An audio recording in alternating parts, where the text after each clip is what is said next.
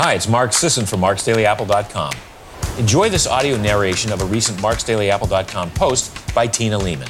Subscribe to this podcast channel so you don't miss anything from the blog and read my daily posts on living awesome and much more at marksdailyapple.com.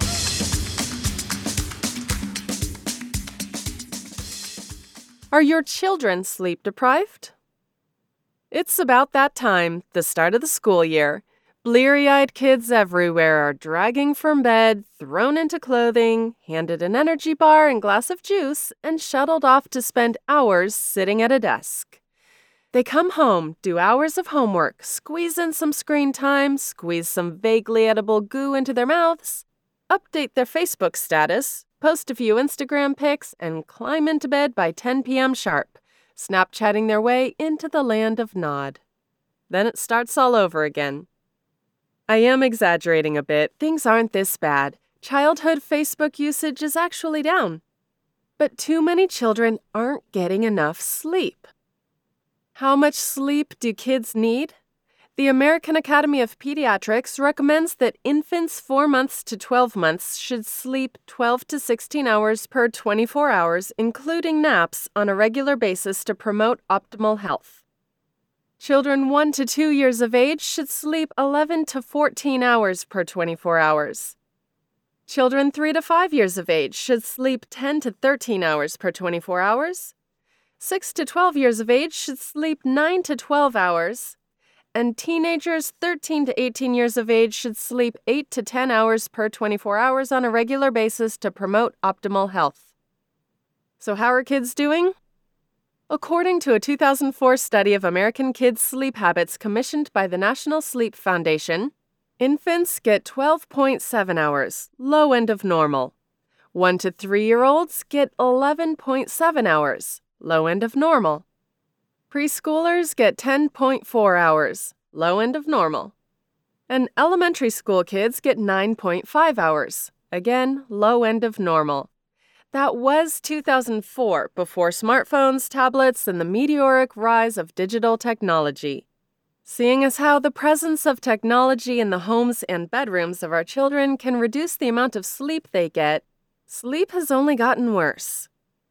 But just because kids are getting less sleep on average doesn't mean your kids are.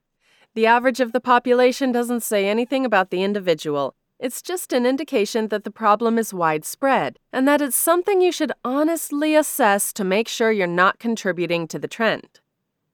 What you can do, short of tracking their sleep with an Oura ring, is watch for the obvious symptoms of inadequate sleep. They shouldn't be yawning all the time, or blatantly drowsy and exhausted. They should be alert, engaged. Not every kid will bounce off the walls or be a constant blur of energy, of course, but they shouldn't have trouble getting up in the morning. They shouldn't fall asleep immediately. They shouldn't be prone to meltdowns over nonsense. Parents know when their kids haven't had enough sleep. Deep down, they know. And just how important is sleep? We adults know. If we don't get enough sleep, we get horrible brain fog. We have trouble forming complete sentences. We feel confused and anxious for no apparent reason. In fact, the most serious consequences and symptoms of sleep deprivation are all mental and psychological. During sleep, we clear out old memories to make room for new ones. Without sleep, we forget what we've just learned. We arguably don't learn without sleep. The memories simply don't take. During sleep, we prune errant connections between neurons. Without it, we can't prune the brain plaque that can eventually lead to Alzheimer's and dementia. If sleep deprivation interferes with an adult's brain function to such a degree, what does sleep deprivation do to a brain that's still developing? It can cause profound neuronal loss. When a kid is sleep deprived for long enough, their brains actually shrink. It promotes aberrant connectivity patterns in the frontolimbic, a region of the brain involved in emotion regulation. Tantrums, anyone? It impairs performance in the classroom. Because that's the most important part of childhood. Heck, it's why human childhood takes so long. We need time to develop that impressive brain. A baby giraffe might pour out of his mother and instantly clamber to his feet, able to walk. He's clumsy, but he can walk. As humans, our brains are almost everything. They're our most powerful tools. They allow us to manipulate language, numbers, reality itself. Without our brains, we're rather unimpressive relative to other animals. Our strength, agility, explosiveness, and speed can't compare. Your average black bear could outrun Usain Bolt, outfight Conor McGregor, and outswim Michael Phelps. We need our brains. As a parent, it's important that you do everything you can to encourage and enable your child's brain development, or at least remove the barriers that impede it. Bad sleep is the biggest impediment there is. Sleep doesn't just affect brain development and function, there are metabolic effects too. Just as poor sleep can increase insulin resistance and lead to obesity in adults, poor sleep can make your kids insulin resistant and overweight. So, what can you do? I've got nine suggestions. Number one, limit their blue exposure at night. This could take the form of candles and warm lighting. This could mean no TV or screens at night. This could mean buying a pair of child sized blue blocking shades. Or maybe it's all three at once. Whatever you do, make sure your kids aren't bathing in blue light toward the end of the day. It can throw off your circadian rhythm and make getting to sleep at a reasonable time harder. Candle lighting could be a great way to expose your kids to safe fire behavior, by the way. Letting them light the candles will get them involved, get them enthusiastic about the new practice, and teach them how to handle themselves around fire. Win win win. Number two, increase their blue light exposure during the day. The flip side of blue light avoidance at night is the fact that our bodies expect it during the day, and that getting a lot of natural light, which includes significant portions of blue, in the morning and afternoon also establishes a healthy circadian rhythm. In fact, daytime light exposure increases their resistance to blue light at night. With recess taking a huge hit these days, kids are spending fewer and fewer hours outside immersed in natural light. That should change. Number three, give your kids a diet high in carotenoids. Certain carotenoids don't convert to retinol, instead, making their way to the eye to protect against blue light absorption. These are astaxanthin, lutein, and zeaxanthin. Salmon, shrimp, and krill oil for astaxanthin. Wild salmon astaxanthin is more bioavailable than farmed, but farmed is still pretty good. For lutein and zeaxanthin, you'll want to incorporate leafy greens and orange egg yolks. Kale, spinach, collards, chard, and mustard greens are among the best sources, while darker yolks are also great sources. Eat both. I suspect yolks might be easier to incorporate into a picky kid's diet than kale. Number four, give your kids plenty of opportunities to move, play, exercise, and be engaged with the world. Although the research is mixed on this topic, with some studies finding that the most active kids actually sleep a little less than the most sedentary kids, I'm going with a parent's intuition.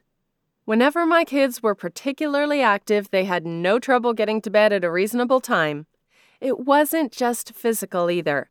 If we had a party at the house and the kids spent all day interacting with friends and other children, they were very easy to put to bed. Number five, have a bedtime routine. The routine itself doesn't really matter. What matters is that you have one and stick to it. That alone has been shown to reduce problematic sleep behavior in babies and toddlers, improve night waking, help children fall asleep faster and stay asleep longer, and not insignificantly, reduce maternal stress. Number six, be consistent.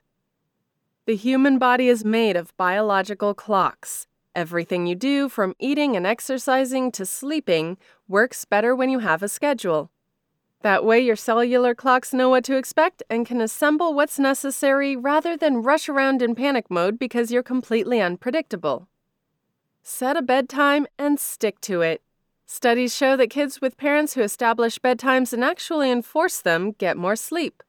Furthermore, irregular sleep habits make it harder to establish a healthy circadian rhythm. Number 7. Exceed the minimum. Common isn't normal. Many things are common, like cooking with seed oils and watching five hours of TV every day, but they aren't normal. They aren't congruent with our biology. Kids deserve the opportunity to sleep as much as they can. If they'll go an hour more than what the experts say they need, so be it. They probably need it. Number 8. Let sleep ensue naturally. If you're doing everything right, proper light exposure, good sleep hygiene, good diet, plenty of activity during a day, and establishing a routine, your kids will probably get sleepy at about the right time. The beauty of establishing a consistent bedtime and bedtime routine is that it'll train your kid to naturally get sleepy at around the same time each day. What you establish becomes the right time. What you should avoid are struggles over sleep. Number nine, naps count. Naps count toward a child's daily sleep requirement, so let them happen. Just be cautious about timing. In my experience, under twos can take a nap whenever without ruining their bedtime. After age two, nap timing becomes very crucial. If you were paying attention, you probably noticed that most of the content in today's post applies equally well to adults. By all means, take these tips and apply it to your life too. But definitely make sure your kids are getting enough sleep. It could quite literally help determine their trajectory through life and realize their potential. Good sleep is foundational. Thanks so much, everyone, for listening. Hope it's a great day.